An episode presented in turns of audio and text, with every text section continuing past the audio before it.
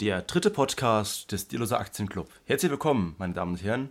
Herzlich willkommen auch von meiner Seite. Das war Raimund und ich bin Pascal.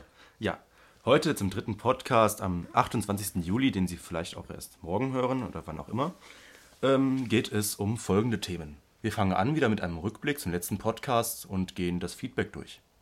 Danach äh, wollen wir uns ähm, mit dem Thema Leistungsbilanz auseinandersetzen. Oder auch Handelsbilanzen und was bedeutet das eigentlich? Und das dritte Thema heute ist wieder Karl Marx. Wir lesen weiter im Kommunistischen Manifest, werden das Thema heute vermutlich auch beschließen und wir gucken uns so das Ende des, der Schrift an von Karl Marx und Friedrich Engels. Los geht's mit Teil 1. Du hast Feedback bekommen, Raimund, habe ich gehört? Äh, ich habe Feedback bekommen. Äh, weiß ich nicht. Weißt du nicht? Äh, habe ich was bekommen? Ja, ja, hast du gesagt. Echt? Zu Marx. So. Ach ja, richtig, zu Marx. Genau, ähm, eine Bekannte schrieb mir äh, via Facebook, ähm, dass sie den Podcast gehört habe und es sehr sympathisch fand, dass wir über Marx gesprochen haben. Und dann habe ich sie gefragt, warum. Und ähm, sie sagte dann, dass sie das äh, Gesellschaftsmodell von Marx, was er entwirft, also den Kommunismus, ähm, sehr interessant findet. Und sie hat es auch verglichen mit dem äh, Gleichnis aus der Bibel ähm, vom Weinberg. Ich weiß nicht, ob äh, Sie den Gleichnis, ob Sie das Gleichnis kennen. Ähm, es geht darum, dass ein Gutsbesitzer eines Weinbergs seine ähm, einen Knecht losschickt und der soll eben am Markt Arbeiter holen, die dann für ihn da arbeiten eben. Und jeder dieser Arbeiter kriegt einen fairen Lohn versprochen und jeder ist damit einverstanden. Dieser Lohn äh, liegt bei, ich weiß es nicht mehr ganz genau, was weiß ich, einem Silberstück zum Beispiel. Und ähm, dieser Knecht macht das eben dreimal am Tag, weil der Gutsbesitzer braucht wirklich viele Arbeiter. Und er geht einmal morgens hin und die kriegen einen Silberling versprochen. Und er geht einmal mittags hin und die kriegen einen Silberling versprochen. Und er kriegt einmal abends hin. Und ähm, sie kriegen einen Silberling versprochen. Naja, und ähm, am Ende des Tages werden sie eben alle bezahlt, unabhängig davon, wie lange sie eben da gearbeitet haben. Aber jeder kriegt eben diesen einen Silberling. Und äh, ich glaube, so in der Art ähm, kann auch irgendwie der Kommunismus verstanden werden, dass eben jeder unabhängig von dem, was er leistet, eben das bekommt, was er zum Leben braucht. Ja, interessant. Ähm, also war sie mit dem Podcast letzte Woche dann doch zufrieden? Hm? So ich denke schon. Ich weiß nicht, ob sie ihn ganz gehört hat, aber ich denke schon. Ja, und wir haben sonst noch ähm, auch Kritik bekommen. Ähm, leider hat es dieser Hörer nur eine Minute ausgehalten und ihn hat gestört, dass wir uns mit CEO und CFO ansprechen. Deshalb werden wir das jetzt nicht mehr in der ersten Minute tun. Sondern, sondern erst jetzt. Erst jetzt. Also Pascal und äh, ich, meine Wenigkeit, wir sind ähm, CEO und CFO des DAC, des Dierloser Aktienclub.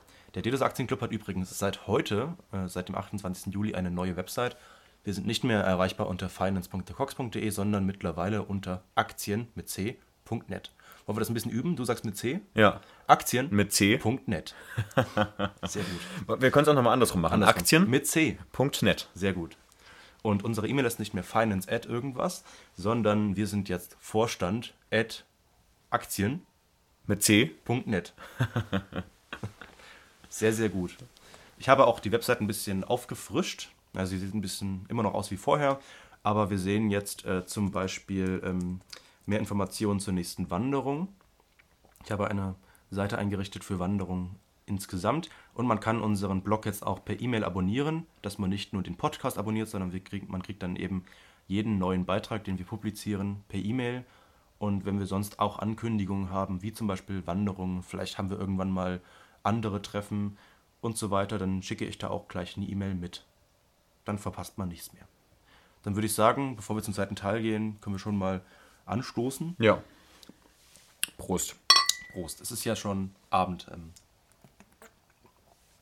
wir haben schon halb äh, neun. 20.30 Uhr, ja. Ja, das, da kann man das machen. Ja. Beim letzten Mal haben wir morgens um 11 Uhr oder so aufgezeichnet. Da haben wir kein Bier getrunken. Natürlich nicht.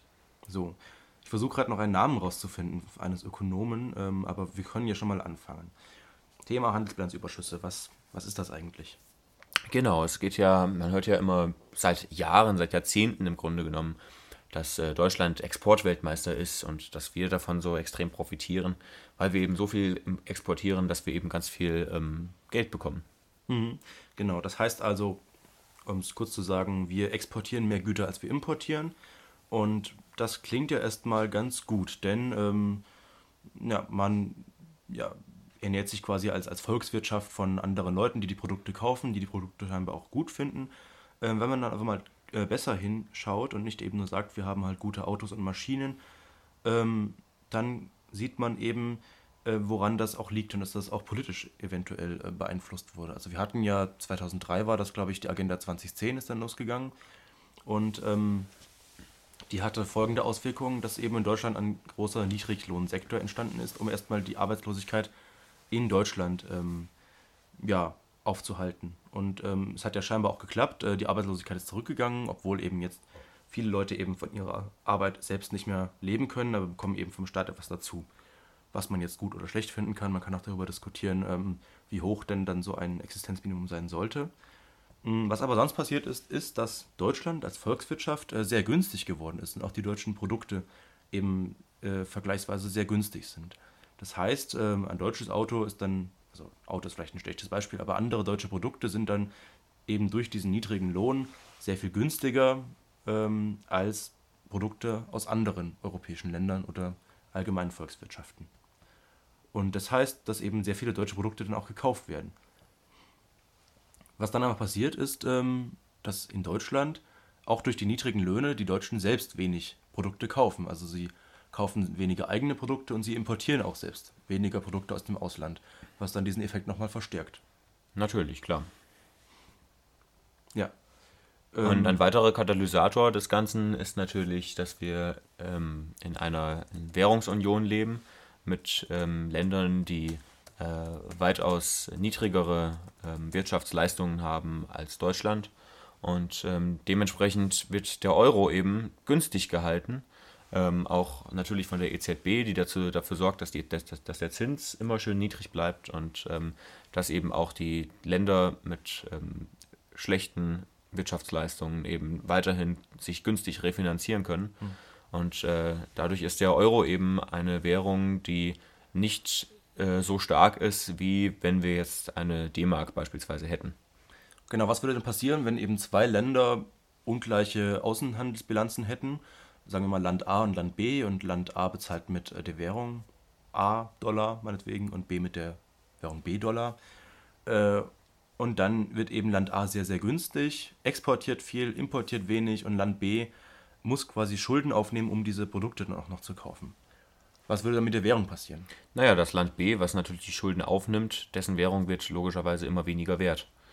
Und ähm, damit müssen die höhere Preise zahlen und damit wird es unattraktiver, bei Land A wieder äh, einzukaufen.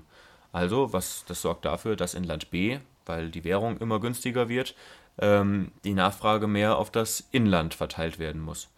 Das heißt, ähm, zum Beispiel, wenn das Land B äh, vorher bei Land A ähm, äh, Kakteen gekauft hat, ähm, aber die Klimavoraussetzungen die gleichen sind, dann äh, fängt Land B jetzt an, eigene Kakteen anzubauen, weil die jetzt plötzlich günstiger sind als die von Land A. Ja, jetzt können wir Land A mal Griechenland, äh, Land A mal Deutschland nennen und Land B Griechenland und äh, die schließen dann eine Währungsunion. Ja. Was passiert? Äh, ja, nähern sich diese Länder aneinander an? Also werden sie gleicher, werden die Löhne gleicher, die Produkte gleich teuer? Na, das muss man halt sehen. Aber was, was jetzt passiert ist eben, ähm, wenn wir immer auf Deutschland und Griechenland gucken, in Griechenland sind dann eben die Löhne, Renten und so weiter eben sehr hoch, aber auch die Preise sind eben sehr hoch. Was bedeutet, dass äh, es in Griechenland einfach günstig ist, Dinge aus dem Ausland zu kaufen. Zum Beispiel äh, Lebensmittel aus dem Ausland, obwohl in Griechenland äh, auch Lebensmittel selbst produziert werden, die aber so, selbst äh, in Deutschland sehr, sehr teuer sind. Also die griechischen Oliven, die wir kennen, äh, die sollen ja äh, eher italienische Itali Oliven sein oder zumindest solche, die dann noch in Griechenland vielleicht gefärbt werden, dass die dann irgendwie diesen Namen griechischer Oliven irgendwie verdienen. Wenn ich Oliven kaufe, dann kaufe ich Oliven aus Spanien. Ja, weil die eben günstiger sind als griechische Oliven. Ja. Ja, und was kann jetzt passieren? Also es gibt keine Drachme mehr, es gibt keine D-Mark. Ähm, früher hätte man die D-Mark abwerten können, die Drachma auf. Ähm, andersrum, ja. Andersrum, die die D-Mark abwerten können, die Drachma aufwerten können. Andersrum. Ähm, die D-Mark aufwerten können, die Drachma abwerten können. Richtig, ja.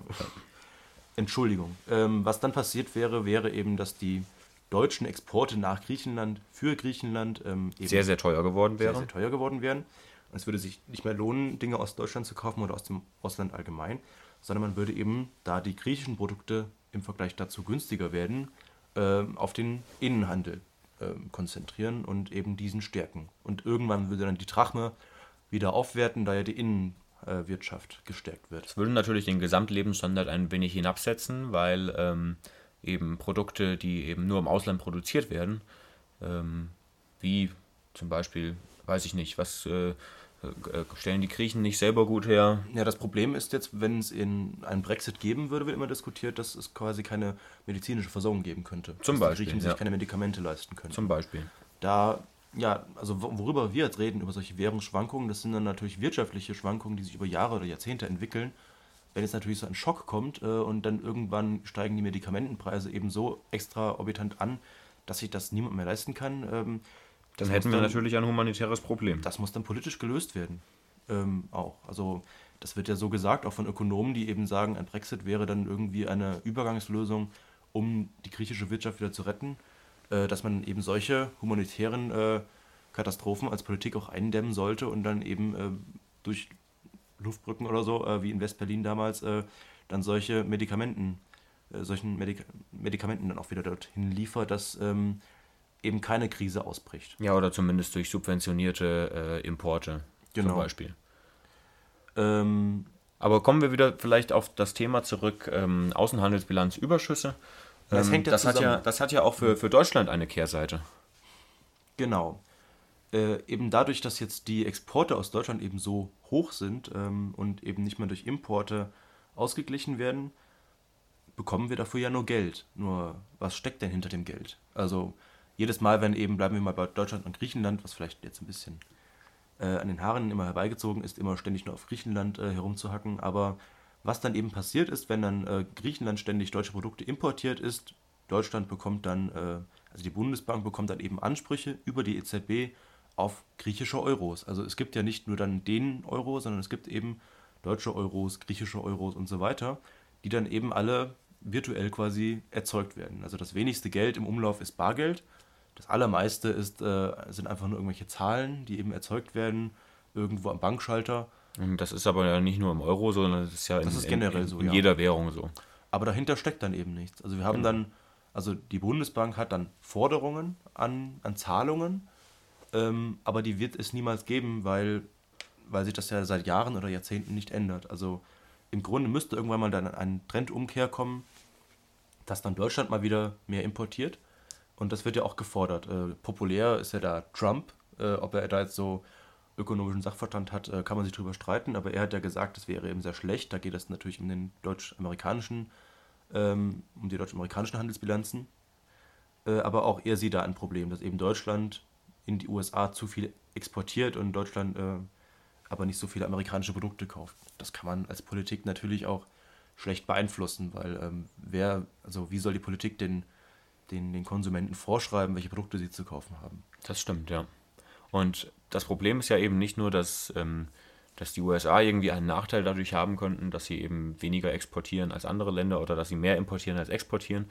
Das Problem ist ja auch, das, was wir dadurch importieren, dass wir den Exportüberschuss haben, ist eben Geld, Dollar. Und was ist Dollar? Dollar ist eine Schuldverschreibung.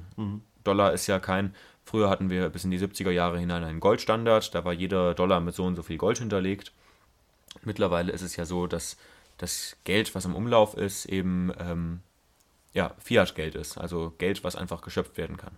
Genau, Fiat, Geld kommt quasi aus dem ersten Satz, glaube ich, der Bibel, Fiat Lux, es werde Licht, kann das sein? Ja, Fiat heißt einfach nur, es werde. Ja. Genau, Ja. also Fiat Lux, es werde Licht, Fiat Money, es werde Geld. Ähm, früher gab es, wie gesagt, äh, einen, einen Anspruch eben auf Gold. Das wollte Frankreich dann irgendwann auch mal einlösen und dann hat dann eben die amerikanische Notenbank gesagt, nee, geht nicht. Oder sie hatten gar nicht mal so viel Gold, Gold vorliegen, wie sie eben Ansprüche auf Gold herausgegeben haben. Das ist dann natürlich das Ganze, ähm, dass dann tatsächlich dieser Anspruch auf Gold kein wirklicher Anspruch war. Und heute eben haben wir eben nur noch Ansprüche auf Geld. Also Geld ist ein Anspruch auf sich selbst. Und auf dem amerikanischen Dollar steht eben, äh, this note is ähm, legal tender for all debt, private and public. Also dieses, diese Banknote ist eben legales äh, gesetzliches Zahlungsmittel, Zahlungsmittel für jede Schuld, privat und öffentlich. Also genau das eben. Und wir sehen eben, Geld kommt aus Schuld. Also auch nur wenn Kredite aufgenommen werden, entsteht Geld. Wir kommen viel zu weit vom, wieder vom Thema weg. Ja. Lass uns auch nochmal die Bilanzüberschüsse in Europa angucken. Äh, wir haben schon gesagt, eben wenn es eben verschiedene Währungen gäbe und ähm, dann könnten diese Wechselkurse sich eben anpassen. Das würde sich dann irgendwie ausgleichen. Hätten man eben lang, längerfristige Bewegungen über mehrere Jahre, dann würde es vielleicht mal ein bisschen hin und zurück gehen. Aber was wir jetzt eben haben, ist, dass wir diesen Euro haben. Der Euro ist eben dann für jedes Land, für jede Volkswirtschaft ein fester Wechselkurs. Und wir sehen eben, für Deutschland ist der Euro viel zu günstig, für Griechenland viel zu teuer oder für die, Südlen für die südlichen Länder allgemein. Was dann eben bedeutet, ähm, du kannst keine wirklichen Veränderungen her, äh, herholen. Denn wenn Griechenland die Drachme hätte und die Drachme würde ähm, abwerten, ähm, würde das bedeuten, quasi ist wie, wie bei einer Zeit, äh, Zeitumstellung, wenn jetzt äh, Deutschland in die Winterzeit oder in die Sommerzeit ähm, eben wechselt, dann äh, wachen eben 80 Millionen Menschen eine Stunde früher oder später auf, einfach weil die Uhr umgestellt wird. Äh, das ist genau dasselbe wie bei, wie bei, einem Wechselkurs. Also von außen betrachtet äh, ist die Volkswirtschaft dann oder sind die Löhne und die Preise in der Volkswirtschaft dann viel, viel niedriger. Mehr oder weniger wert. Ja. Ähm, was Aber eben bedeutet, wenn, wenn der Wechselkurs fest ist, müssen sich eben Millionen von Verträgen ändern. Und das mach mal. Äh, geht nicht so einfach.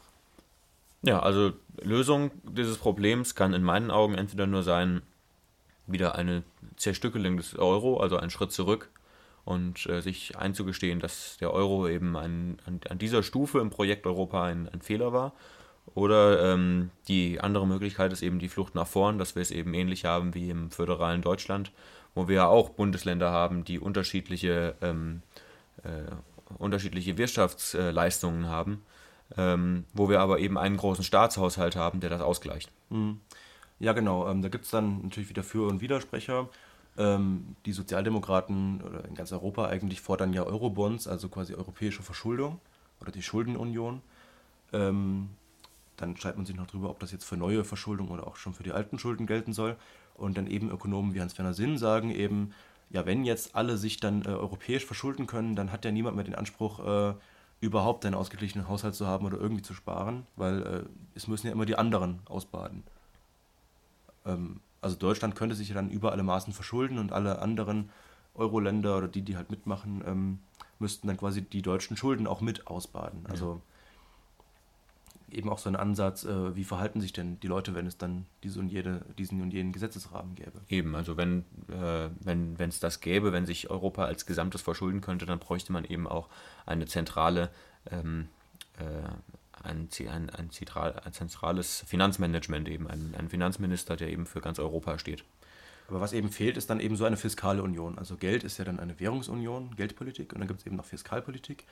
Die macht in Europa eben nicht die EZB, nicht die Kommission oder das Parlament, sondern das machen immer noch die Nationalstaaten. Genau. Und Fiskalpolitik ist eben dann alles, was eben nicht jetzt äh, Inflation und so weiter ähm, beschäftigt sich nicht eben mit dem, mit dem, Geld an sich, sondern eben mit, mit Löhnen, Preisen und so weiter, Investitionen. Und wenn es eben dann eine europäische Fiskalpolitik gegeben hätte vor der Geldpolitik, wäre das nicht so ein großes Problem. Was eben passiert ist, ist, ähm, die Geldpolitik äh, gibt es eben vor vielen anderen Schritten, die man vielleicht äh, vorher hätte durchgehen sollen. Was auch zum Beispiel von Hans-Werner Sinn gesagt wird. Da gibt es auch eine sehr interessante Debatte mit Herrn Sinn und ich glaube Richard David Brecht. Und es gibt auch eine mit, äh, eine mit Janis Varoufakis, dem ehemaligen griechischen Finanzminister. Ähm, könnte man vielleicht mal verlinken im Podcast, wo es eben auch darum geht, über die europäische Integration, äh, was vielleicht falsch gemacht worden wäre. Und eben, wenn man jetzt sagt, der Euro ist gescheitert oder funktioniert nicht so gut und man geht mal einen Schritt zurück, heißt das ja nicht, dass jetzt Europa das Projekt gescheitert ist. Genau. Sondern eben nur, dass man vielleicht mal einen Schritt zurückgeht, um dann wieder zwei Schritte vorzugehen und eben nochmal nachzudenken, welcher Schritt ist denn und eben nicht mit, mit, mit, aller Gewalt mhm. und dickköpfig jetzt genau an der Stelle zu verharren, wo wir gerade sind. Und was ja, wie wir gerade sehen, zu Spannungen innerhalb von Europa führt und zum, zum Erstarken von äh, eben rechten äh, nationalistischen äh, Kräften. Ja. Was, was man also schlecht sagen kann, ist, dass Deutschland jetzt der Zahlmeister Europas ist, was ja die AfD oder so 2009 äh, im Bundestagswahlkampf äh, groß plakatiert hatte. Es stimmt ja gar nicht. Deutschland, also die deutsche Wirtschaft, ähm, ähm, ja, sie hat ja eigentlich sehr viel gewonnen. Sie hat jetzt ganz viele Ansprüche auf Geld, die sie aber wohl niemals einlösen können wird, was wieder ein Nachteil ist. Also es ist sehr strittig, was das jetzt eigentlich bedeutet, diese Bilanzüberschüsse. Die Regierung, äh, vor allem Herr Schäuble und so weiter, ähm, die sagen eben, dass die Handelsbilanzüberschüsse eigentlich nur ein Merkmal sind für die guten deutschen Autos, äh, dass, die, dass das Ausland eben sehr gerne unsere Produkte kauft. Ähm, andere sagen eben, dass das eben Europa unheimlich destabilisiert. Und man weiß eben nicht, ähm, das, die, sind, ja diese Targetsalden, die eben jetzt die Bundesbank oder die ganzen Länder, Zentralbanken eben übereinander bei der EZB haben, was es eigentlich bedeutet. Soll man die ernst nehmen oder nicht? Also vielleicht kurz für die Zuhörer, äh, die Targetsalden, ähm, das Target-System ist das System, ähm, mit dem die äh, verschiedenen ähm, Zentralbanken der Europäischen Union, mhm. Union eben untereinander kommunizieren und praktisch gegenseitig anschreiben.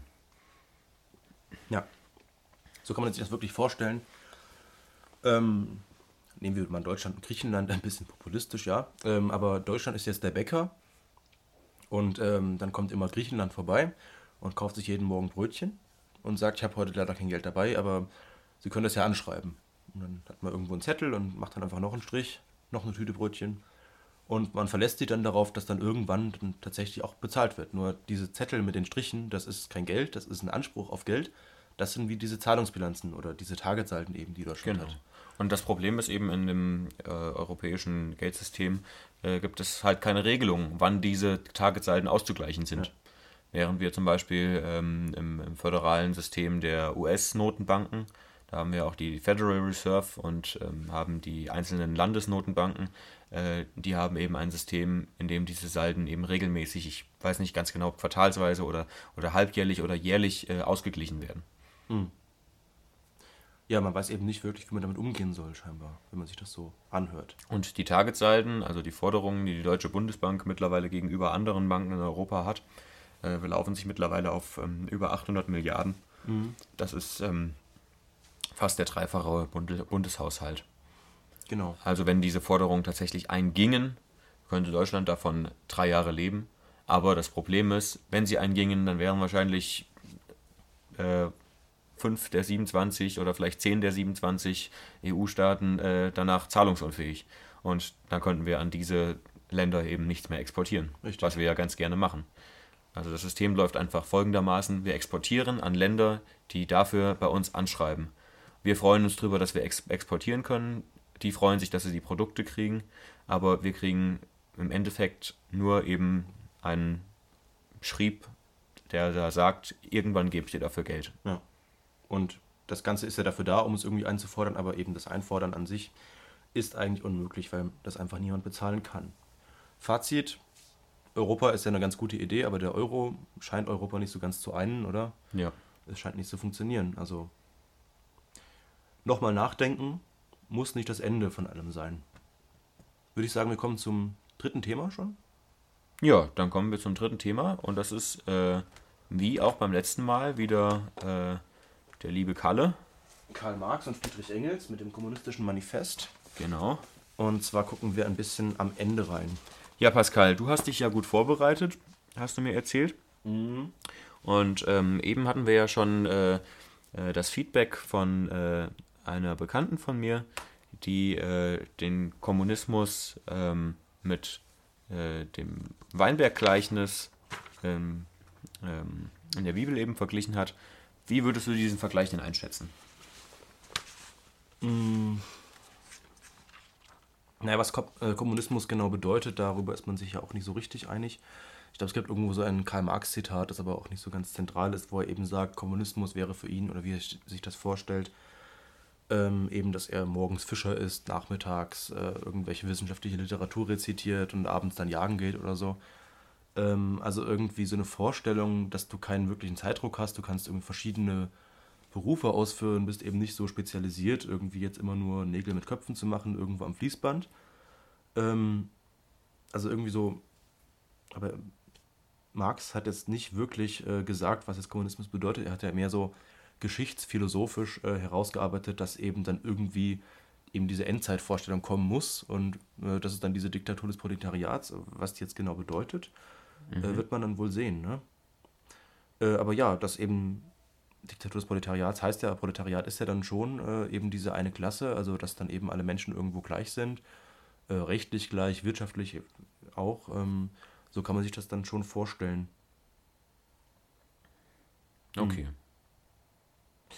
Ja, ich habe mir hier drei Teile herausgesucht. Ähm, erstmal geht's los eben mit der, so der Expansion des, Kommunismus, äh, des, des Kapitalismus erstmal. Äh, denn der Kommunismus kann ja auch erst nur dann ausbrechen, wenn eben der Kapitalismus schon quasi zu Ende ist und sich völlig expandiert hat und quasi an sich selbst scheitert. Ähm, Wir haben ja gelernt beim letzten Mal, dass Marx sich das Geschichtsverständnis immer so vorstellt, dass eben ein Umbruch immer durch Revolution äh, passiert. Genau, aber dieser Umbruch und die Revolution kommen irgendwie auch von selbst. Also es muss kommen, es wird kommen, wann genau weiß man nicht. Äh, da hat man sich dann auch drüber gestritten. Also Leute wie Rosa Luxemburg zum Beispiel hat dann irgendwie gesagt, irgendwann gibt es dann einen Generalstreik und dann ist irgendwie Kommunismus oder zumindest erstmal Sozialismus. Äh, Lenin ähm, wollte eben mit Gewalt eben die Revolution her herbeiführen und wollte eben nicht länger darauf warten und so weiter. Also wie dann diese Revolution genau passiert, weiß man nicht. Aber erstmal geht es ja um den Kapitalismus, der erstmal da sein muss, um überhaupt die technischen Voraussetzungen auch und den Wohlstand eben zu haben, der dann verteilt werden kann, um Kommunismus zu haben. Also ohne Wohlstand, ohne fortgeschrittenen Kapitalismus gibt es auch keinen Kommunismus. Du kannst ja mal anfangen zu lesen. Hier oben. Ja. Die Bourgeoisie kann nicht existieren ohne die Produktionsinstrumente, also die Produktionsverhältnisse, also sämtliche gesellschaftlichen Verhältnisse fortwährend zu revolutionieren. Unveränderte Beibehaltung der alten Produktionsweise war dagegen die erste Existenzbedingung aller früheren industriellen Klassen. Die fortwährende Umwälzung der Produktion, die ununterbrochene Erschütterung aller gesellschaftlichen Zustände, die ewige Unsicherheit und Bewegung zeichnet die Bourgeoisie-Epoche vor allen anderen aus. Alle festen, eingerosteten Verhältnisse mit ihrem Gefolge von altehrwürdigen Vorstellungen und Anschauungen werden aufgelöst, alle Neugebildeten veralteten, ehe sie verknöchern können. Alles Ständische und Stehende verdampft, alles Heilige wird entweiht, und die Menschen sind endlich gezwungen, ihre Lebensstellung, ihre gegenseitigen Beziehungen mit nüchternen Augen anzusehen.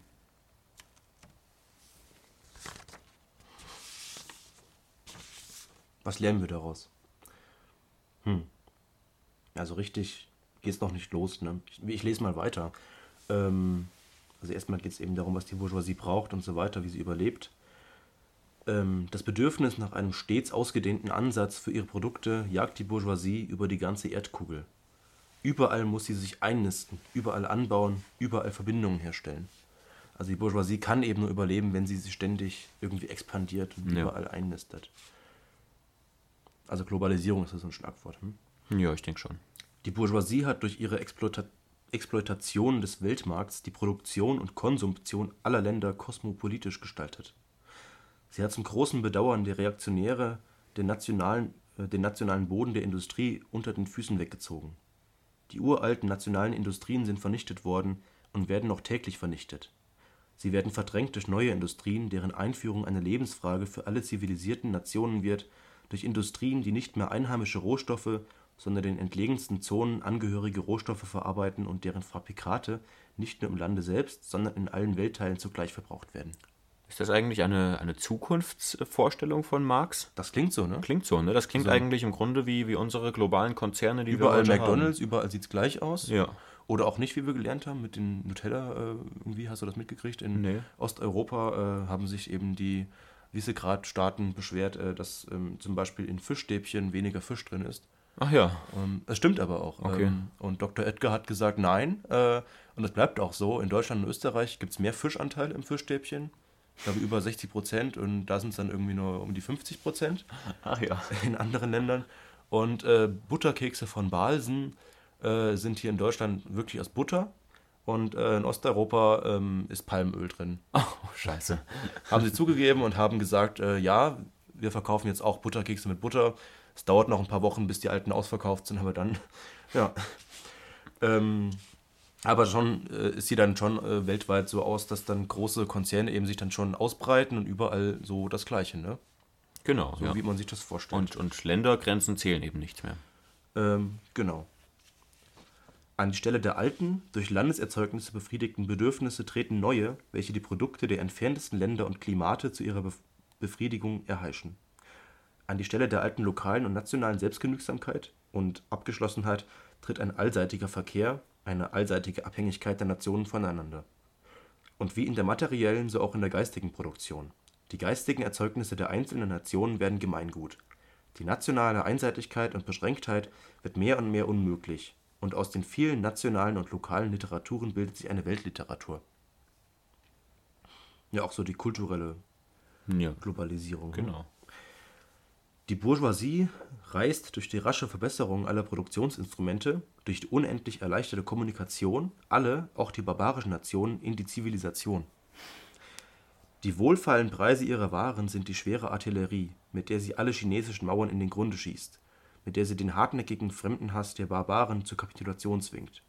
Sie zwingt alle Nationen, die Produktionsweise der Bourgeoisie sich anzueignen, wenn sie nicht zugrunde gehen wollen. Sie zwingt sie, die sogenannte Zivilisation bei sich selbst einzuführen, das heißt bourgeois zu werden. Mit einem Wort, sie schafft sich eine Welt nach ihrem eigenen Bilde. Ja, das kann ich gut nachvollziehen. Das ist äh, sehr interessant, ja. Was ich interessant finde auch oder bemerkenswert ist, äh, dass das hier gar nicht mal so klingt, als ob er das kritisieren würde. Es wird hier von Barbaren gesprochen, äh, die da in die Zivilisation gebracht werden. Ja. Äh, ob er das jetzt ein bisschen mit äh, Augenzwinkern sieht, weil eben die Bourgeoisie vielleicht diese Nationen als barbarisch ansieht oder ob er das selbst so sieht, das weiß ich nicht. Also ich finde, da schwingt auch viel Bewunderung eben mit, was das kapitalistische System äh, hinkriegt. Also welche Ja. Bewegungen da. Auch dieser, dieser Satz, dass äh, chinesische Mauern eingerissen werden, also im Grunde genommen, dass, dass Landesgrenzen überwunden werden. Also auch vorher hat er schon, schon davon gesprochen, dass die Bourgeoisie eben äh, kosmopolitisch ist, dass, äh, dass, es eben, dass es eben nicht mehr auf, auf Nationalitäten ankommt. Ja, und eben die wohlfeilen Preise ihrer Waren sind die schwere Artillerie. Eben die, die Welt wird nicht mit Waffen erobert, sondern eben als Wirtschaftssystem, als, als soziales System eigentlich, ohne dass irgendwo Gewalt, äh, irgendwie sichtbare Gewalt dann ähm, stattfindet, Ja. sondern eben durch gesellschaftliche, Obwohl Macht natürlich Dann- auch natürlich, immer, ja. immer eine Form der Gewalt ist. aber eben keine, keine Waffengewalt oder so, Ja. wie man sich das vielleicht vorher vorgestellt hätte. Ja. Ja. Die Bourgeoisie hat das Land der Herrschaft der Stadt unterworfen.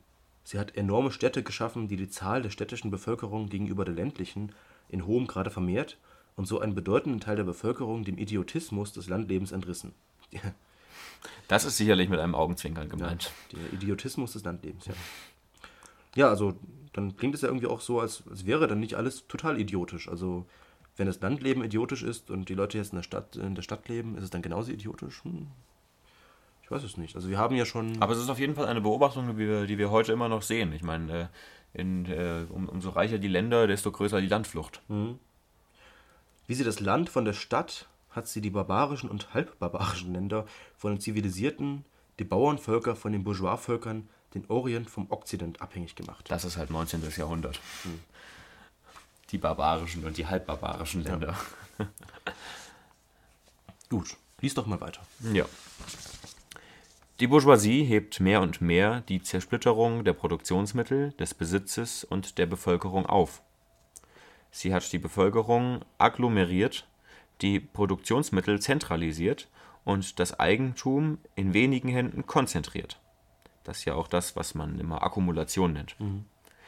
Die notwendige Folge hiervon war die politische Zentralisation.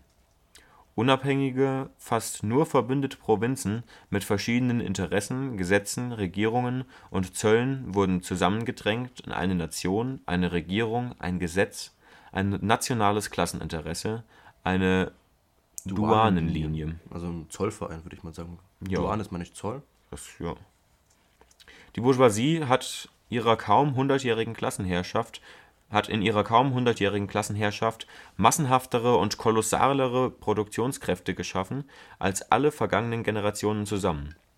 Unterjochung der Naturkräfte, Maschinerie, Anwendung der Chemie äh, auf Industrie und Ackerbau, Dampfschifffahrt, Eisenbahnen, äh, elektrische Telegraphen, Urbarmachung ganzer Weltteile, Schiffbarmachung der Flüsse, ganz aus dem Boden hervorgestampfte Bevölkerungen, welches frühere, Jahr, äh, welches frühere Jahrhundert ahnte, dass solche Produktionskräfte im Schoß der Gesellschaft der gesellschaftlichen Arbeit schlummerten. Mhm. Ja, ich würde sagen, das ist äh, eine äh, Entwicklung, die er hier beschreibt, die ähm, bis heute fortschreitet. Also wir haben noch äh, die äh, noch keine Revolution gesehen, die irgendwie ähm, äh, jetzt den Kommunismus einleitet.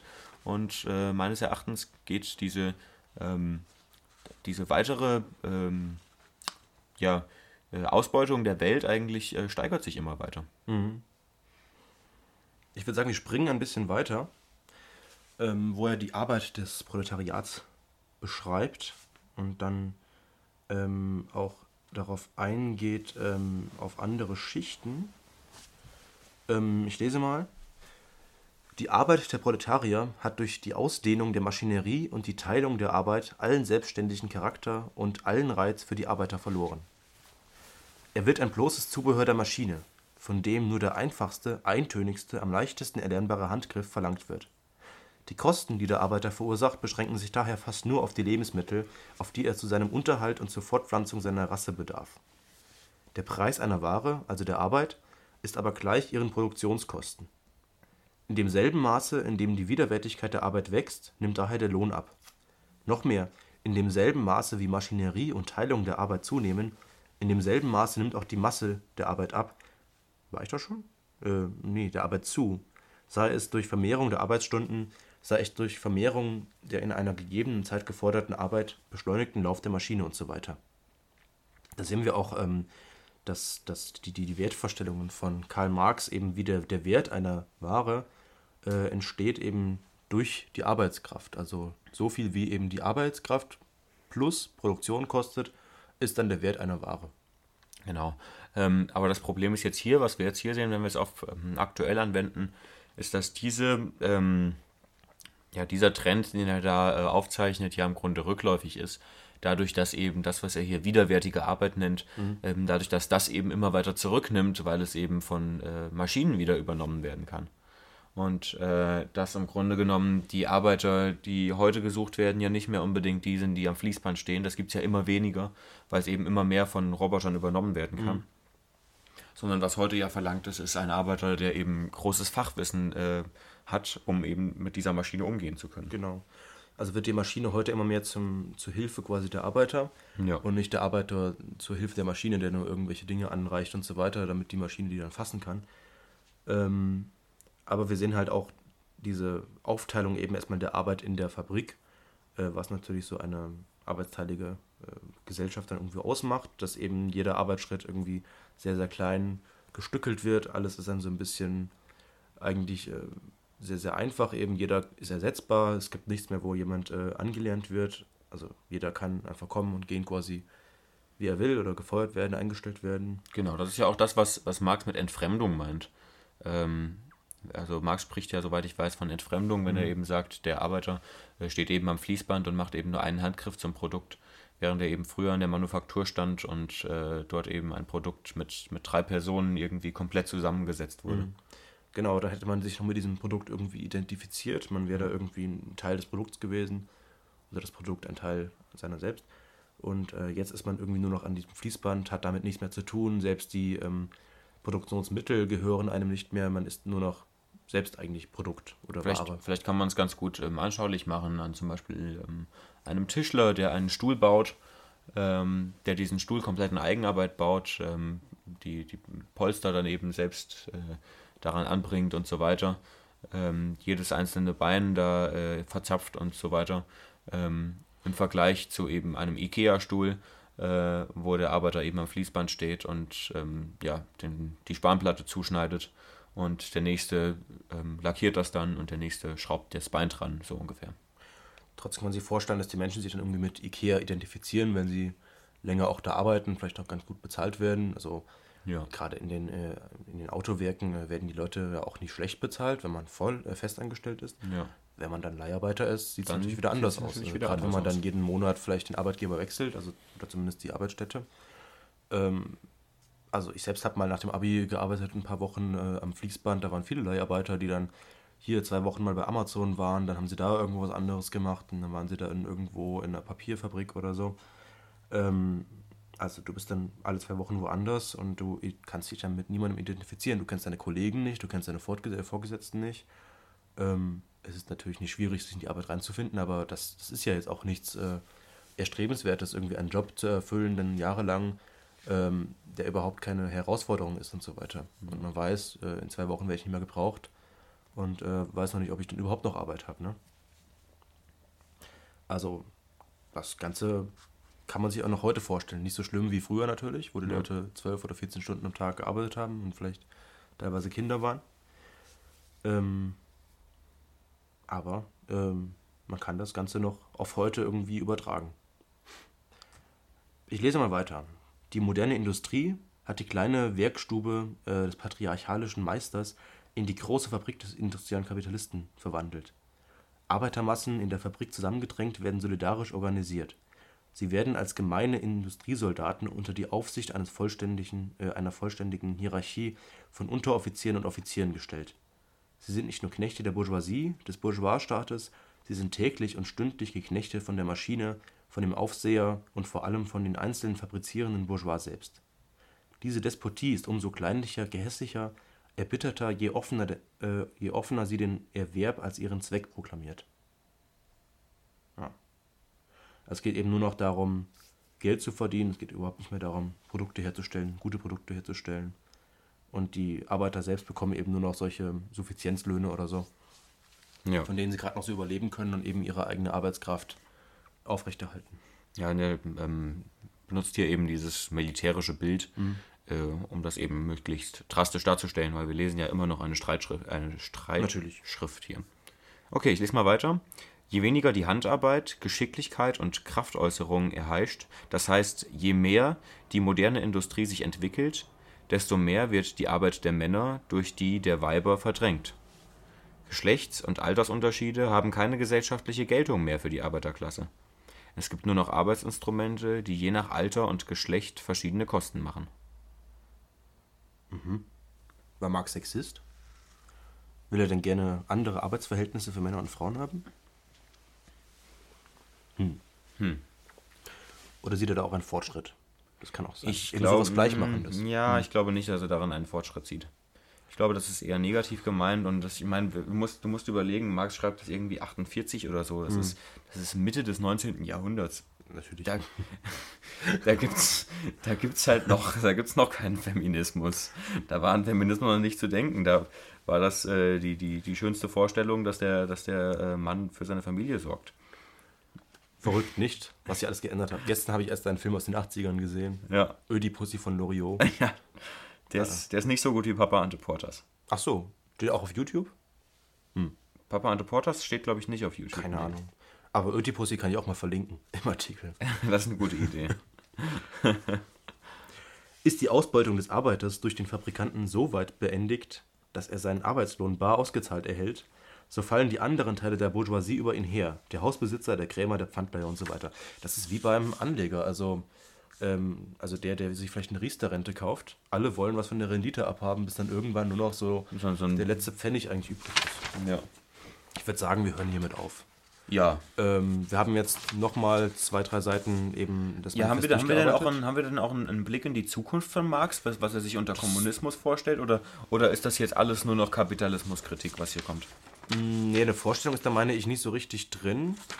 Ähm, aber ich können das nochmal gerne recherchieren, sowas wie Utopien irgendwie durcharbeiten im nächsten Podcast eventuell.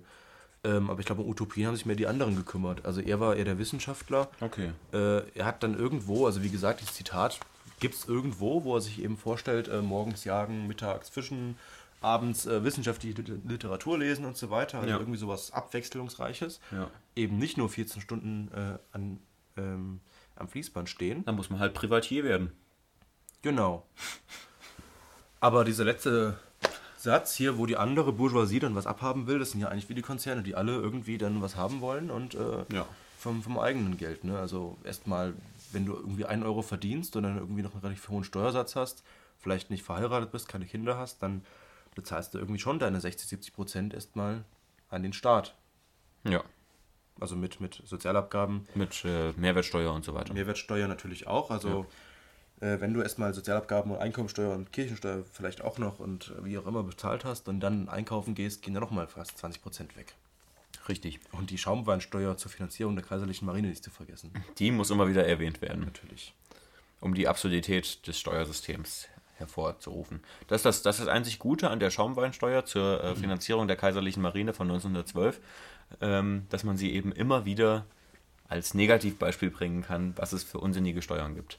Weil Es gibt ja Steuern, keine Kaiserliche Marine mehr. ja eben, Sie sollte eigentlich umbenannt werden in die, Schaumwein, in die Schaumweinsteuer zur Hervorhebung der Absurdität des deutschen Steuersystems. Das ist eine richtig gute Idee.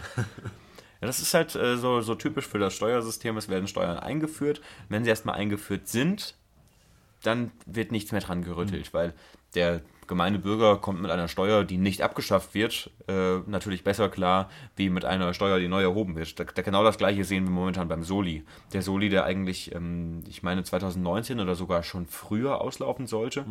Und jetzt hören wir irgendwie aus, aus, äh, aus Unionskreisen, dass er äh, mit bis 2030 abgeschafft sein soll. Wir brauchen ihn ja auch. Ne? Also der Staat braucht ihn für den ausgeglichenen Haushalt und so weiter. Den haben wir jetzt schon seit 2014 oder so. Ähm, das Steueraufkommen in Deutschland ist so hoch wie noch nie. Also Ja. diese, diese stille Progression oder kalte Progression, die wir haben, die schreitet fort. Niemand macht irgendwas. Ähm, mittlerweile zahlt man den Höchststeuersatz mit irgendwie einem normalen Ingenieursgehalt, irgendwie ab 50.000 Euro im Jahr oder 55.000. Das ist eigentlich nichts. Das sind keine Reichen. Aber selbst die SPD will jetzt diesen äh, den ähm, Betrag anheben. Ja, ja, das wollen ja alle.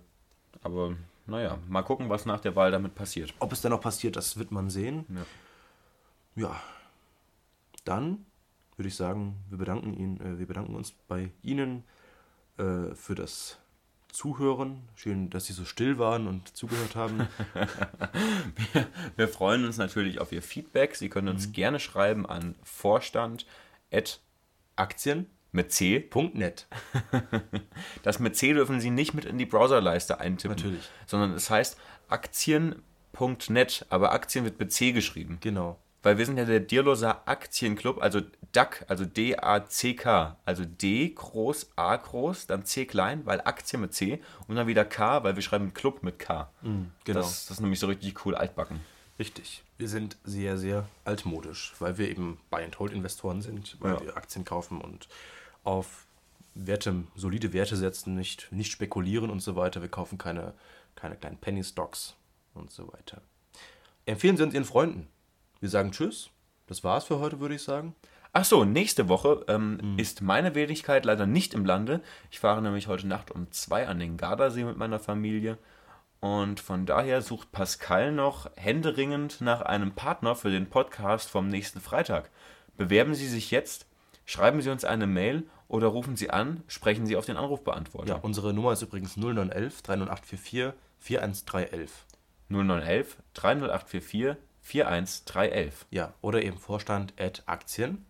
mit C.